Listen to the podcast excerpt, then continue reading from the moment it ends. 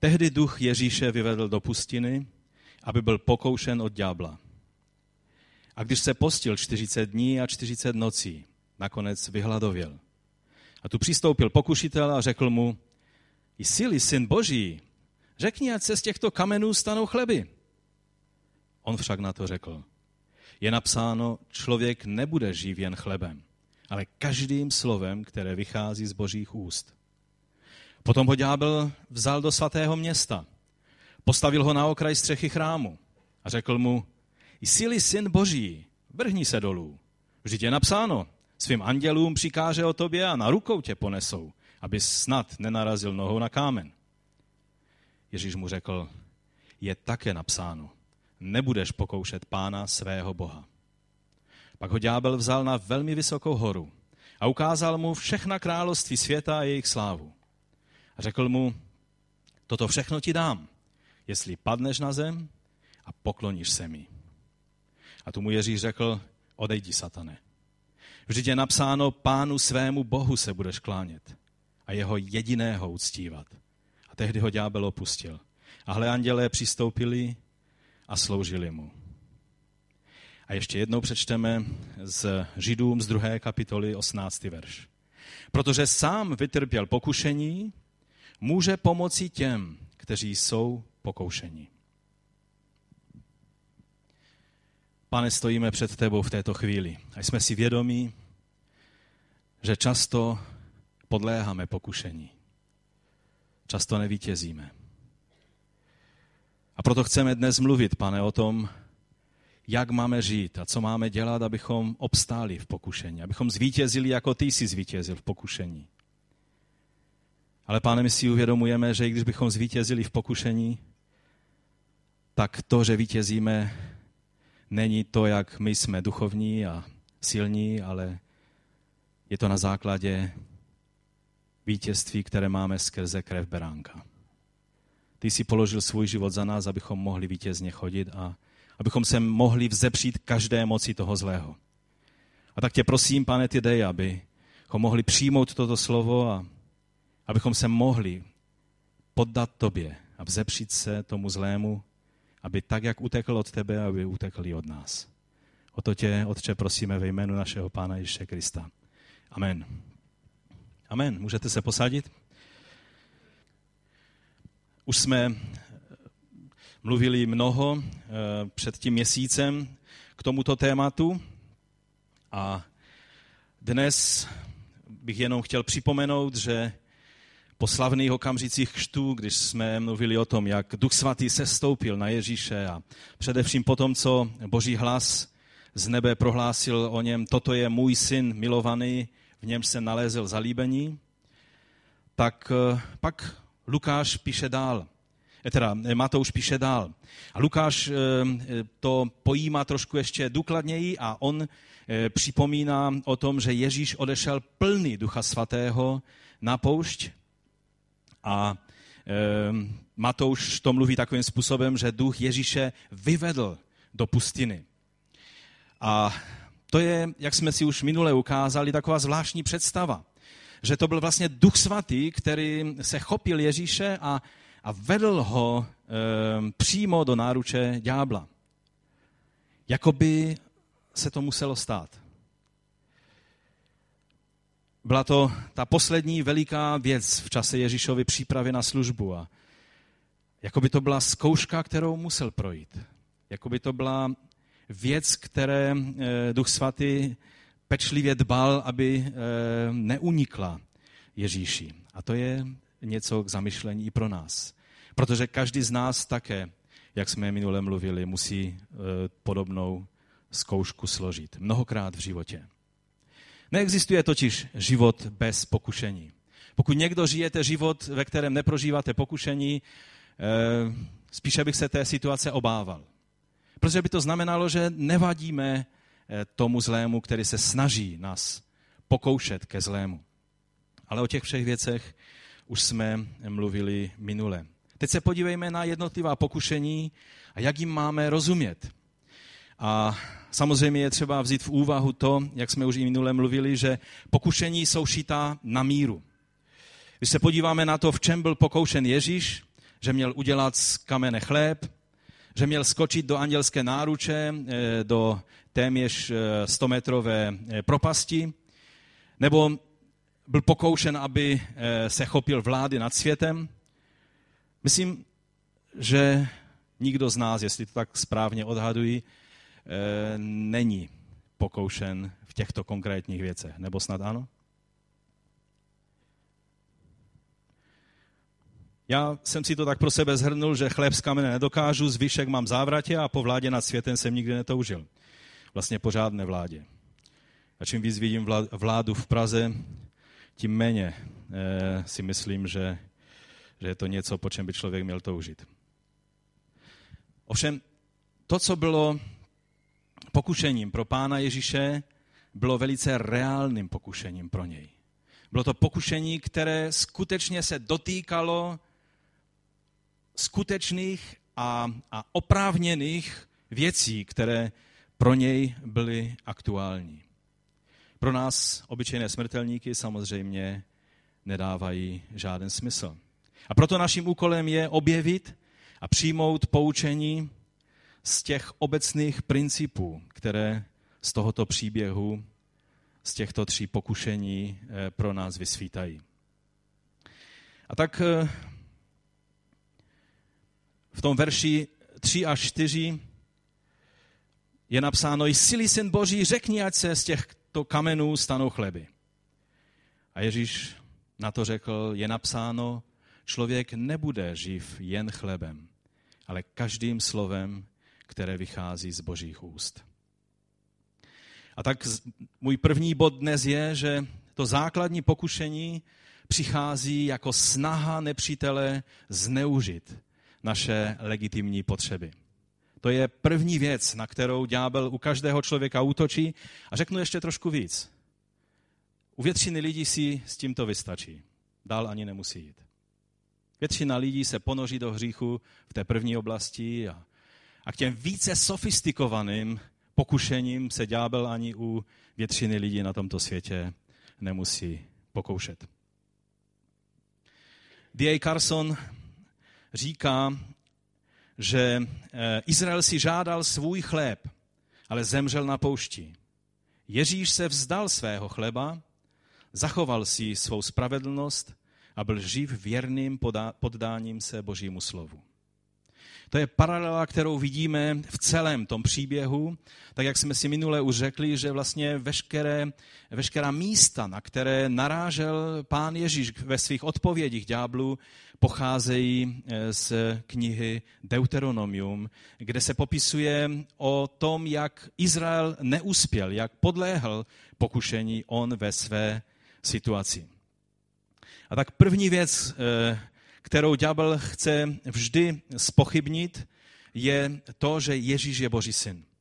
To je vždycky první věc, která u každé věci, u každého pokušení je, že je spochybněn Ježíš jako Boží syn.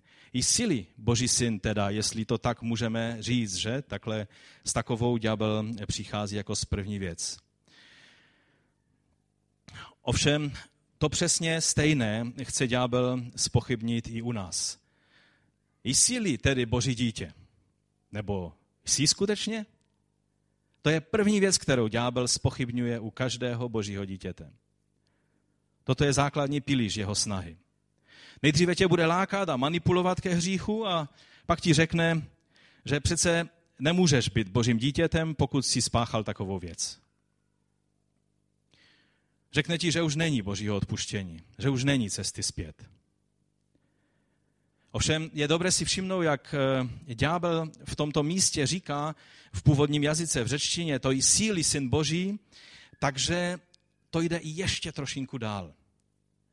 Říká to doslova v takovém smyslu, že ani tento fakt vlastně u Ježíše nespochybňuje. Jen říká, když tedy jsi boží syn, tak pak podle toho jednej.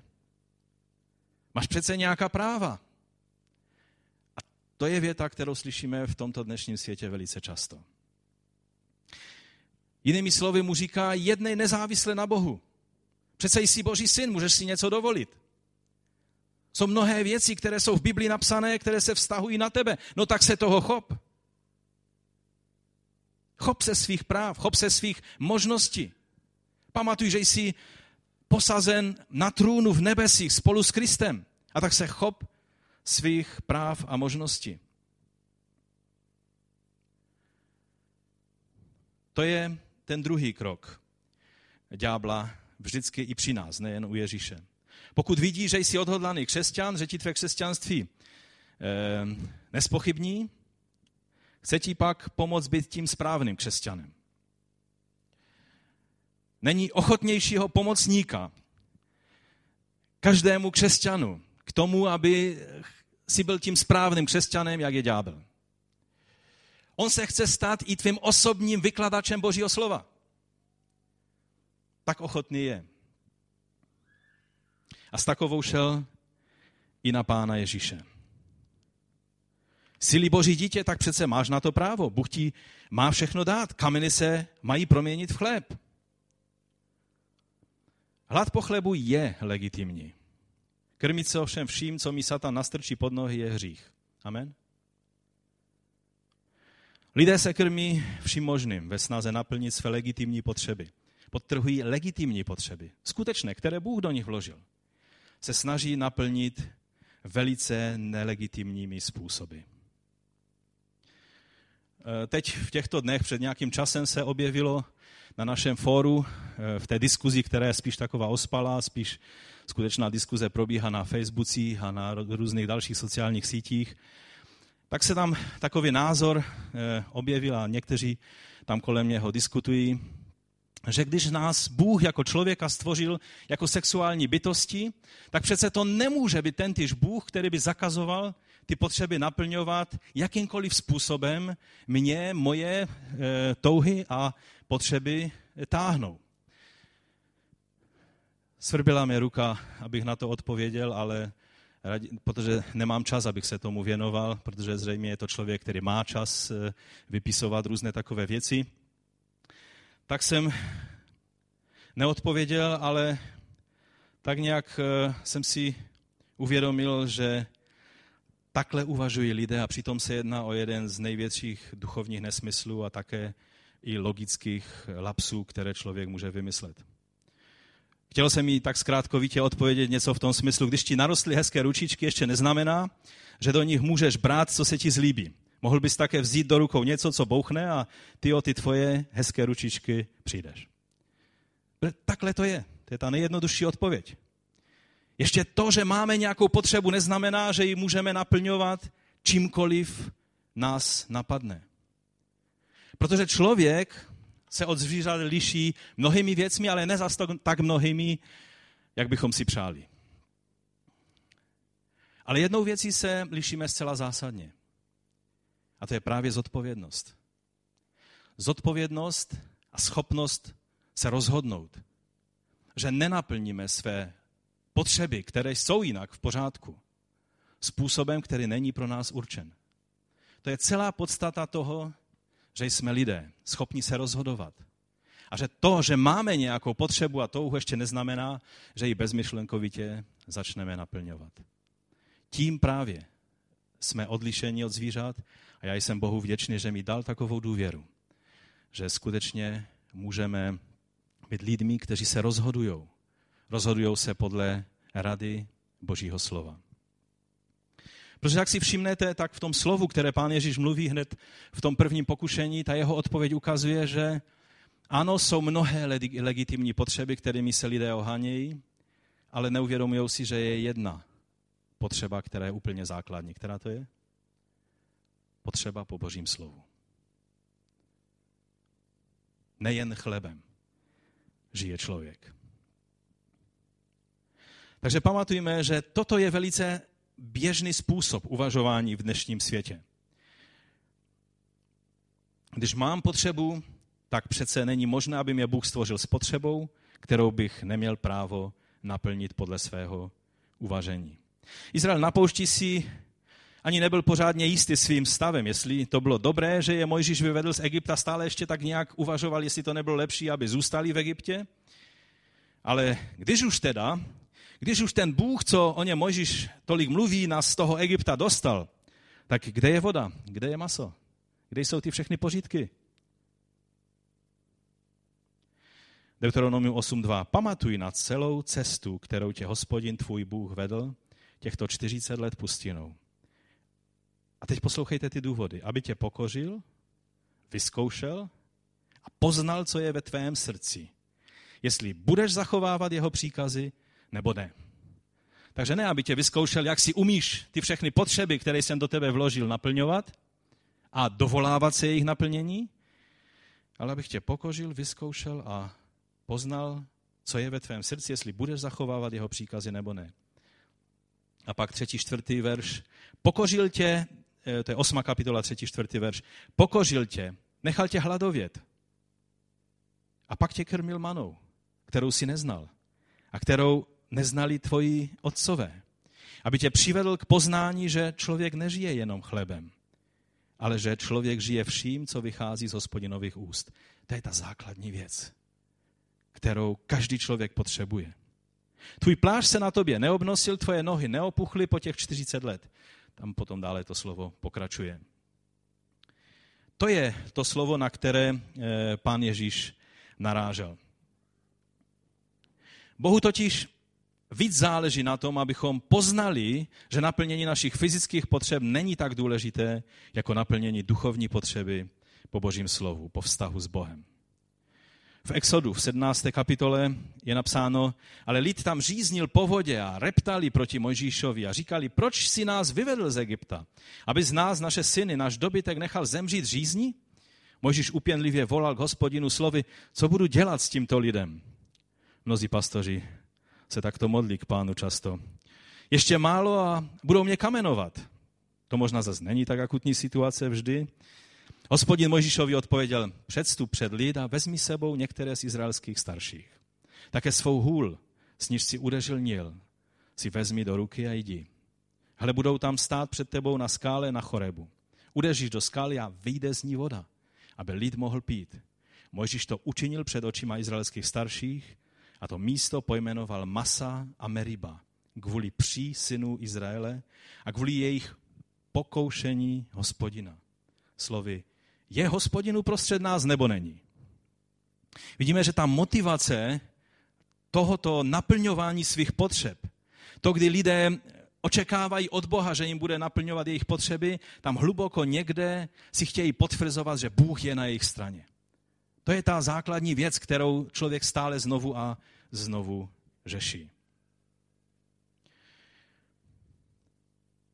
Podle toho právě chtěli poznat, zda je Bůh mezi nimi, že budou mít plné žaludky. Ale jak jsme si už řekli, tak to není ta nejdůležitější věc pod sluncem. Můžeš mít všechno na světě a být největším ubožákem, který chodí po této planetě. S plným žaludkem. Pan Ježíš v jedné situaci jednomu člověku řekl, tak je to s tím, kdo si hromadí poklady a není bohatý v Bohu. Je jiné bohatství, které se počítá, které je důležité. A to je bohatství v Bohu. Může ti kručet v žaludku a můžeš být tím nejšťastnějším člověkem pod sluncem, protože budeš bohatý ve svém Bohu. No a přicházíme k druhému pokušení. Sily syn Boží, vrhni se dolů. Zvláštní pokušení. Jedině blázni můžou mít takové nutkání, nebo, nebo lidé, kteří jsou nějakým způsobem eh, eh, ve velkých problémech. A nebo pokud je to Mesiáš, o kterém byla zaslíbení, o kterém byla řeč že eh, tímto způsobem dokáže, že je mesiáš. Některé židovské prameny právě na toto poukazují. Takže to druhé pokušení je síly syn Boží, a pro nás by to bylo síly Boží dítě, tak se ukáž, jak jsi duchovní. Předveď se, ukáž, jak jsi duchovní. Ten verš 5 eh, až 7 eh, říká, potom ho ďábel vzal do svatého města, postavil ho na okraj střechy chrámu a řekl mu, sily syn boží, vrhni se dolů. Vždyť je napsáno svým andělům přikáže o tobě a na rukou tě ponesou, aby snad nenarazil nohou na kámen. Je zarážející, jak ďábel zná Boží slovo. Ježíš mu řekl, je také napsáno, nebudeš pokoušet pána svého Boha.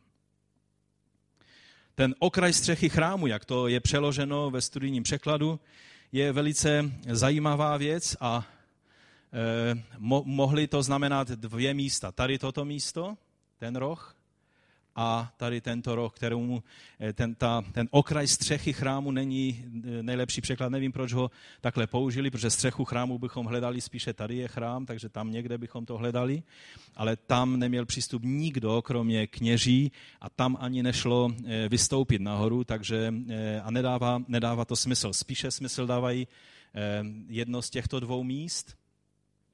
A když se podíváme na další obrázek, tak eh, ti, kteří jste eh, byli s námi v eh, Izraeli, tak si možná pamatujete, jak jsme byli v tom archeologickém parku Ofel a tam ležel veliký, obrovský kus kamene, právě tady je vidět kousíček toho kamene, který v roce 1969, to byl velký archeologický objev, že se objevil právě kámen, který byl ale tady z tohoto eh, nároží eh, chrámu, eh, na kterém stával vždycky člověk nebo kněz, který troubil na šofár anebo na trubky podle toho, jaký, o jakou událost se jednalo.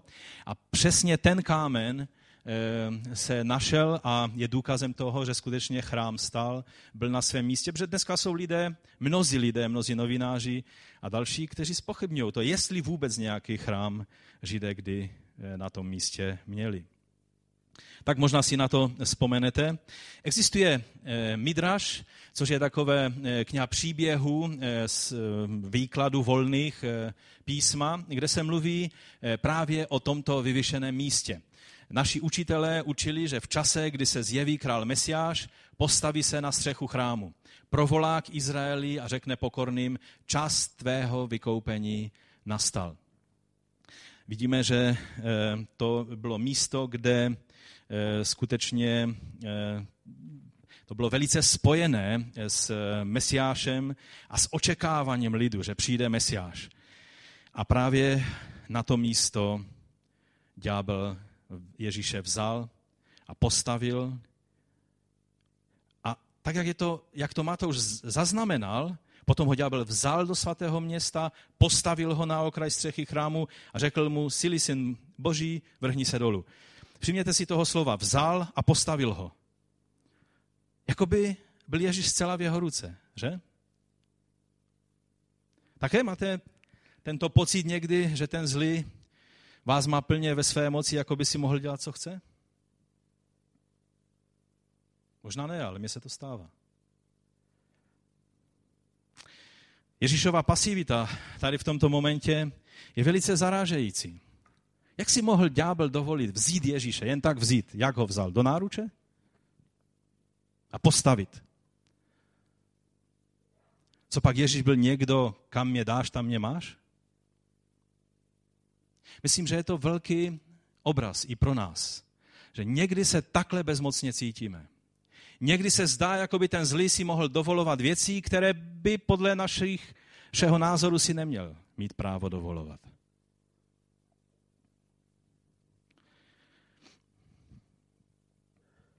Ďábel dodává váhu svým slovům tím, že velmi obratně zachází s božím slovem, s citátem z 91. žalmu, tam je napsáno, neboť svým andělům vydal o tobě příkaz, aby tě střežili na všech tvých cestách. Na rukou tě ponesou, aby tvá noha neklopítla o kámen. To je doslovný citát se žálmu 91. A ano, je to mesiánský žálm. Ano, týká se to Ježíše.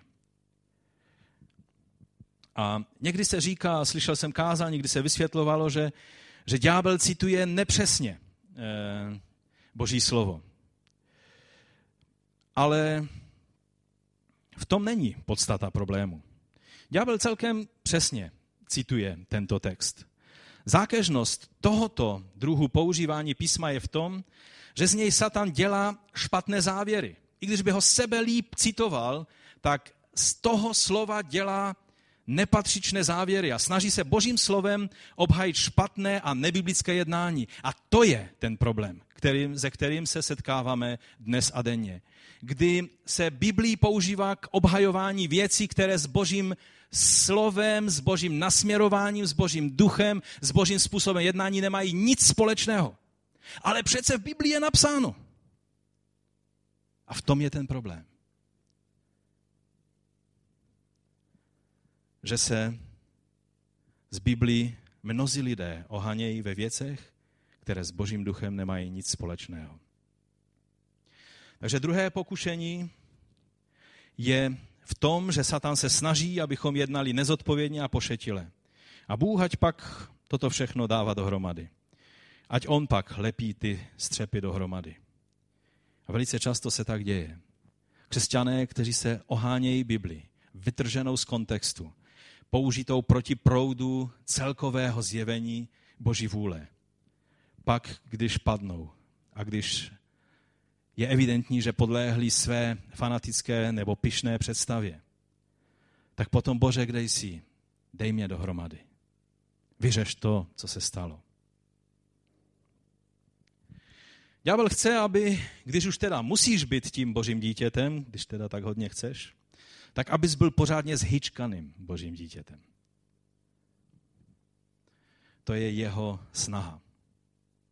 Je to touha po náboženských zážitcích, které nejsou biblické, i když se Bible cituje u toho zleva doprava. Každá forma fanatismu spadá do této oblasti. Fanatismus není víra. Je to pícha a je to podléhnutí právě těmto svodům toho zlého, kterým Ježíš nepodléhnul. Také do této oblasti samozřejmě patří veškeré snažení se lidi mít duchovní zážitky, ať jsou z jakéhokoliv zdroje, třeba New Age zážitky, holotropní dýchání, transcendentální meditace, snaha dostat se do, do, do pocitu blaha, duchovního blaha, cestami, které mají víc společného s buddhismem a s východními praktikami než s křesťanstvím a s Bibli. Ježíšova odpověď na toto pokušení bylo, to je sedmý verš, Ježíš mu řekl, je také napsáno. On nespochybnil to, že to, co ďábel řekl, je napsáno. Někdy musíte argumentovat ne tím, ale to, co říká, že je napsáno v Biblii, vlastně v Biblii není napsáno. Často je to i tak, že lidé neznají Biblii. Ale někdy lidé jsou velice pečliví v tom, že si najdou to správné slovo. A nezbývá jiný argument, než ano, je to napsáno. Ale také je napsáno ještě něco dalšího. Nebudeš pokoušet pána svého Boha. Je to znovu citát z biblické knihy Deuteronomium z 6. kapitoly, jak jsem už upozorňoval. 16. verš. Neskoušejte, 6. kapitola, 16. verš, promiňte. Neskoušejte hospodina, svého Boha, jako jste ho zkoušeli v mase. Bedlivě zachovávejte příkazy hospodina svého Boha, jeho svědectví a ustanovení, která vám přikázal. Dělej, co je správné a dobré v hospodinových očích, aby se ti vedlo dobře a abys šel a obsadil tu dobrou zemi, o které hospodin přísahal tvým otcům. Masa a Meriba, to je místo, které Mojžíš pojmenoval, um, protože Izraelci tam pokoušeli Boha. Hádali se s Mojžíšem a vlastně tím i s Bohem. A dožadovali se, aby Mojžíš jim dokázal, že Bůh je v jejich středu. Takže Mojžíš v sedmém verši to je řečeno, pojmenoval Masa a Meriba, to místo kvůli synům Izraele a kvůli jejich pokoušení hospodina slovy. Je hospodin uprostřed nás nebo není? Mnozí křesťané podobně pokoušejí svého Boha. Je to velmi riskantní jednání. Ježíšová odpověď byla velice jednoduchá. Není to podle Božího slova. Není to biblické, i když citát, který eh, jako podpůrný citát, proto ďábel použil eh, doslovnou citaci 91. žalmu. Ježíš poukazuje na to, že musíme brát Boží slovo jako celek a ne ohánět se jedním místem vytrženým z kontextu celého písma. A tak ta výzva pro nás z toho plyne nedovol ďáblu, tudíž duchu tohoto světa. Protože někdy ďábel se nám zdá takový abstraktní, takový vzdálený. Ale to, co řídí tento svět, princip, na kterém stojí tento svět, duch tohoto světa, nedovolme, aby to byl on, kdo ti bude radit, jak máš jednat. Kdo tě bude hodnotit, zda jsi boží dítě či ne. Kdo bude hodnotit tvé duchovní výkony, tvůj život, tvoji službu, tvoji práci. Někdy ti nezbyde nic na obranu, jen psané boží slovo a dokonce někdy i proti jinému chybnému citování božího slova. A důležitá poznámka, že někdy i tvé pocity a ostatní lidé, lidé kteří jsou blízko tebe, budou všichni ovlivněni duchem tohoto světa, ďáblovou radou. Všimněte si, že nebylo asi bližšího učedníka pánu Ježíši jako Petr, kromě možná snad Jana. V jedné chvíli Petr byl nástrojem Ducha Svatého, ve kterém vyslovil ta nejúžasnější slova o Ježíši, Mesiáši, Synu Božím. A v zápětí byl nástrojem ďáblovým rady ducha tohoto světa. A Ježíš velice tvrdě musel mu zaoponovat. Vítězství je v tom, že se nenecháme vyprovokovat něco dokazovat. Nejsme křesťany od toho, abychom cokoliv komukoliv dokazovali. Když ti někdo řekne, tak když jsi teda letniční křesťan, no tak ukáž, jakou máš moc. Nebo kolik jsi zažil zázraku a bude se zdát, jako by si byl hnán k věcem, že musíš něco dokázat, že rychle musíš dát dohromady nějaké svědectví, ve kterém bude jasné, že Bůh se nějakým způsobem projevil. Nejsme křesťany od toho, abychom komukoliv cokoliv dokazovali, ale abychom byli věrni tomu, kdo nás povolal. Protože tento tlak pochází přesně z tohoto zdroje. Všimněte se, že i Mojžíš na poušti, když byl pod tlakem lidu, nevydržel tento tlak v jednom okamžiku a dvakrát udeřil do skály, když neměl. A to poznamenalo celý jeho další život. Je to velice nebezpečná věc podléhnout těmto tlakům. Jednoduše zůstaňme stát na poznání celé Boží rady v Božím slovu, i když to nevypadá tak duchovně. Říkáte, Bible je celek. To není, že dneska mi Bůh zjevil to slovo, sice to jde proti proudu celé Bible, ale to je tak úžasně čerstvý pohled, že já zatím poběžím. Je to taková nuda říct, no víš, ale tam a tam a na jiném místě a na tomto místě a v tom kontextu. To zní tak, jak v biblické škole. Ale v tom je záchrana. Mnohé biblické školy právě na základě toho příběhu o pokušení Ježíše dokazují svoji potřebnost a mají pravdu. Není jedno, jakým způsobem zacházíme s Božím slovem. Amen. No a přicházíme ke třetímu pokušení, totiž ďábel nekončí u druhého pokušení. Ale kdo obstojí v tom druhém pokušení, ďábel jde dál. Jde mu o ještě něco víc. A o tom je právě třetí bod. Vrchol totiž každého pokušení je pokloň se ďáblu.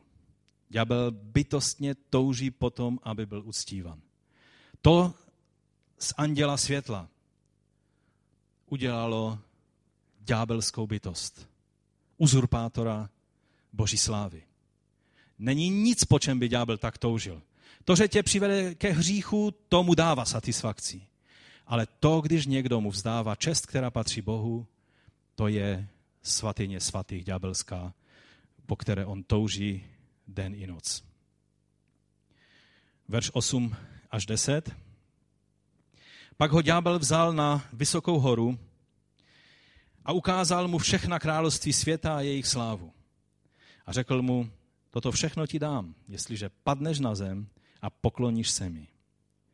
A tomu Ježíš řekl, odejdi, satane, vždyť je napsáno, pánu svému bohu se budeš klanět a jeho jediného uctívat.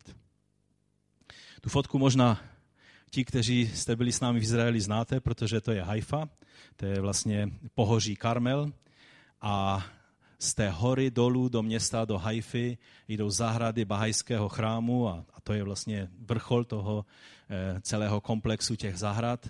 A tak se mi zdálo, že to vypadá jako sláva tohoto světa, tak jsem to použil jako, jako ilustraci.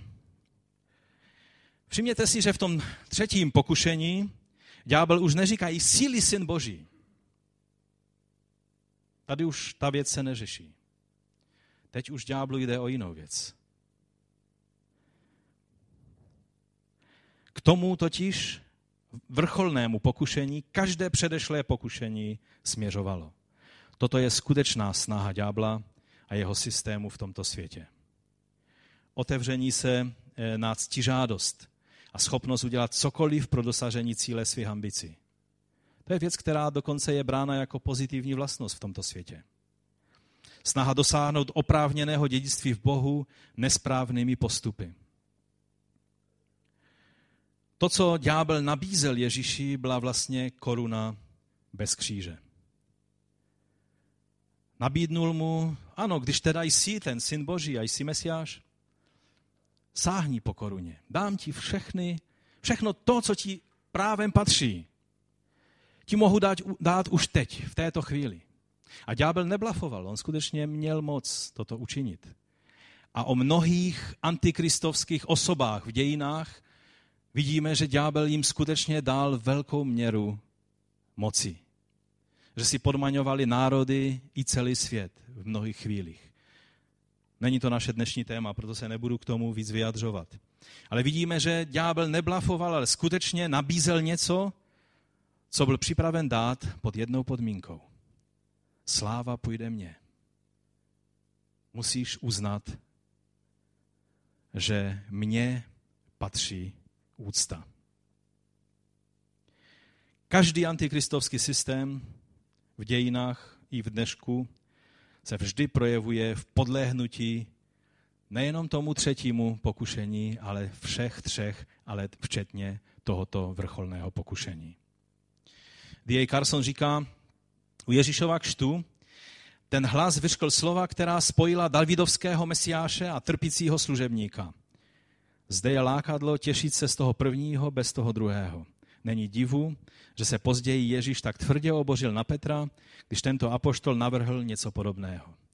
Možná vás zaráží, proč Ježíš po tom, co Petr řekl tak slavná slova, a pak jenom prostě no, trošku, trošku se tím natchnul a zafilozofoval. A Ježíš se tak tvrdě na něho obořil, jako snad nikdy v žádné jiné situaci. Jdi pryč ode mě, satane, řekl. A řekl to správně, protože mluvil k tomu, který v té chvíli měl v moci myšlení Petrovo a vnuknul mu skvělý, geniální nápad. Že přece Ježíš nemusí trpět. Že přece toho všeho musí být možnost dosáhnout nějak jinak. Ďábel tuto snahu nevzdal. I dnes je mnoho tlaků z jeho strany a z ducha tohoto světa a náboženství tohoto světa, kdy jsou i v křesťanství různé snahy nějakým způsobem to evangelium ochočit tak, abychom je mohli kázat bez kříže. Abychom mohli lidem nabízet všechno dobré od Boha a ten kříž nějak upozadit, aby, aby tolik nestrašil v tom centru. Já chci říct, že evangelium bez kříže je ďáblovo evangelium.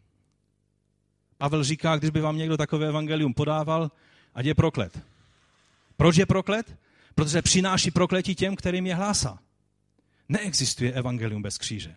Neexistuje koruna bez kříže. Neexistuje vítězství v Kristu bez toho, abychom zemřeli sobě, svým ambicím, svým představám, svým touhám a také svým legitimním právům naplňovat své potřeby, jak se nám zlíbí.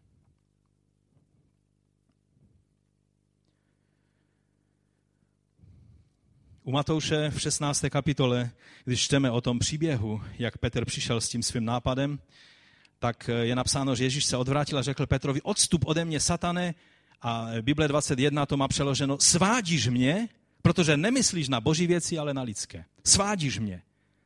To je velice zajímavý a přitom dobrý překlad eh, u B21 v tomto, v tomto místě.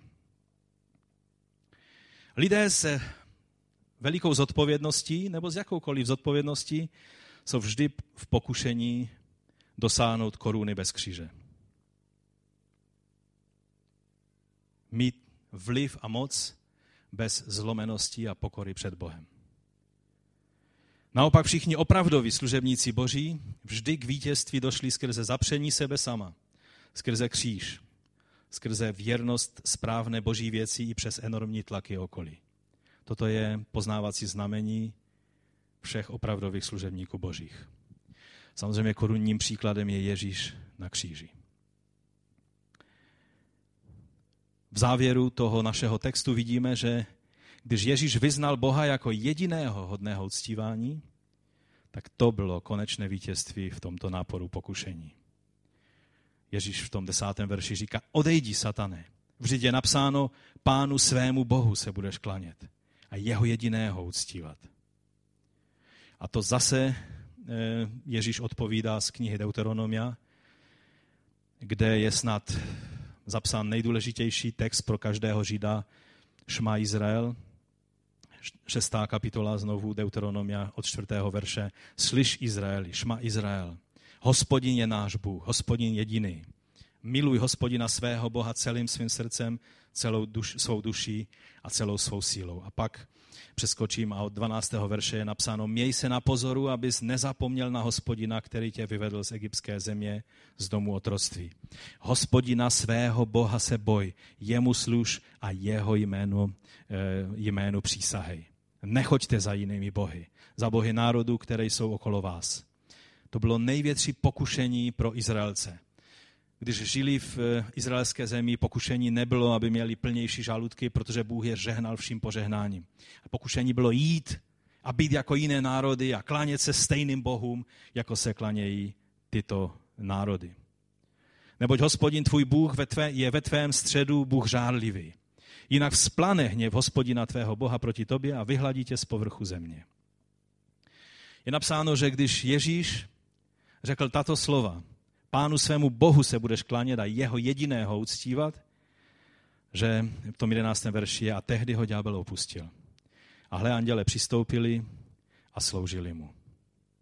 Je zvláštní, že to, čeho měl Ježíš dosáhnout tím, že bude nezávisle jednat, že skočí z toho vrcholku chrámového nároží a, a skočí doprostřed očekávajícího davu, kteří toužili po Mesiáši a anděle ho eh, měli zachytit a dokázat, eh, jak se starají o božího pomazaného, tak potom nám Matouš ne, ne, nezapomene z Ducha Svatého připomenout, že když Ježíš ne tím nezávislým používáním své moci, ale naopak poslušnosti a poddání se otcovské vůli, tak na konci toho příběhu ďábel od něho utíká a andělé mu slouží.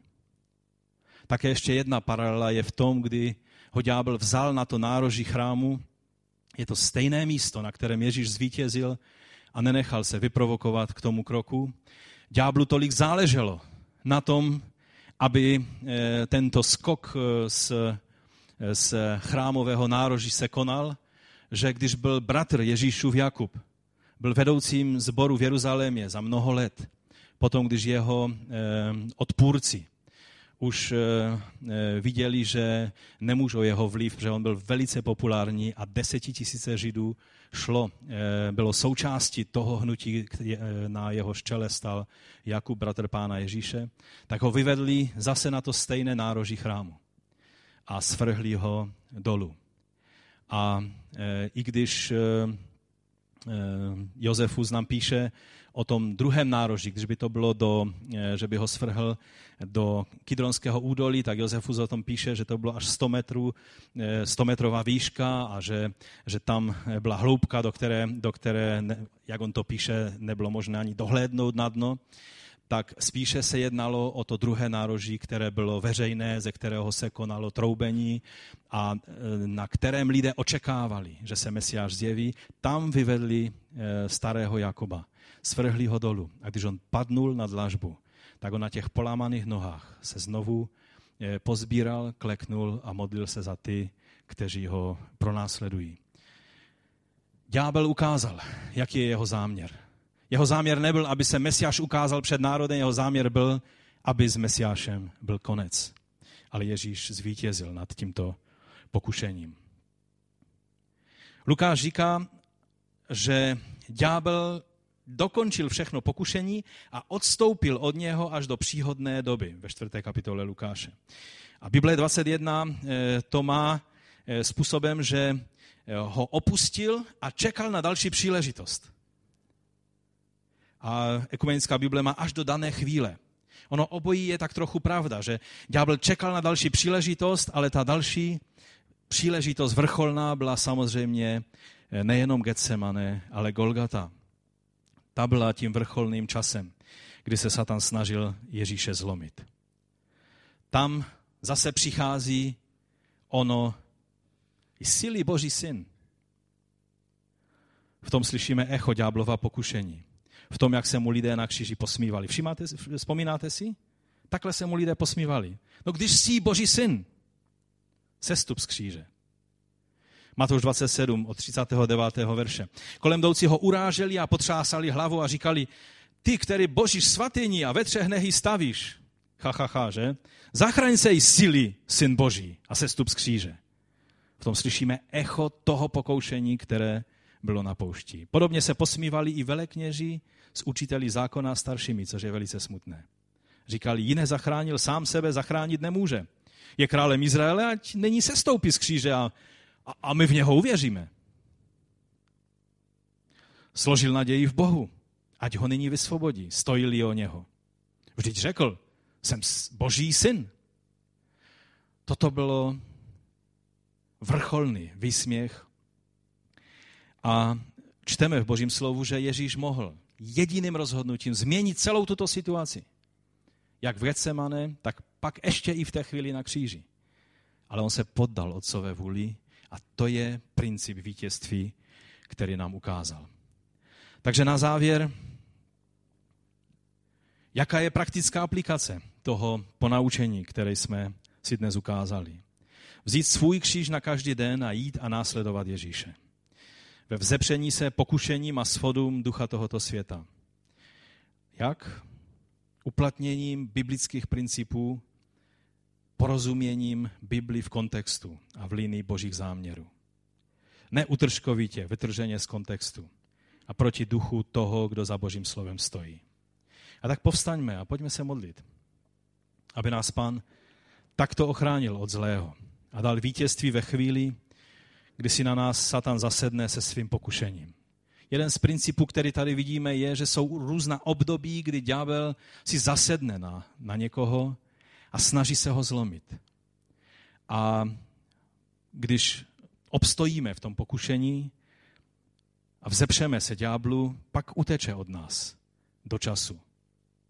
Kež pán dá každému z nás sílu obstát a neskončit v úklonu vůči tomu, kdo je vládcem tohoto světa, ale naše uctívání si nezaslouží.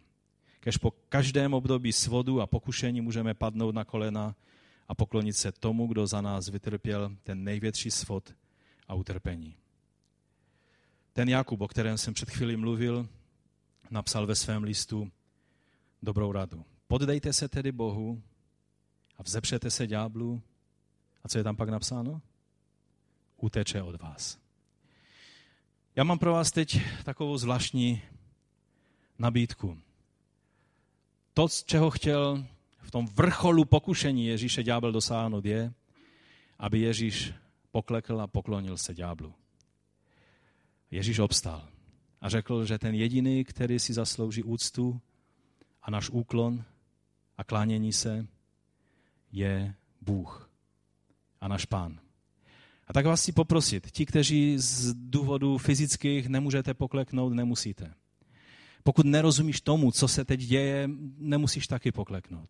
Ale pokud chceš vyjádřit poklonu a úctu tomu, kdo si ji zaslouží, ne tomu duchu tohoto světa, ale tomu, kdo si skutečně naši poklonu a uctívání a padnutí na tvář zaslouží, tak pojďme není pokleknout před ním a pojďme mu vzdát v modlitbě úctu.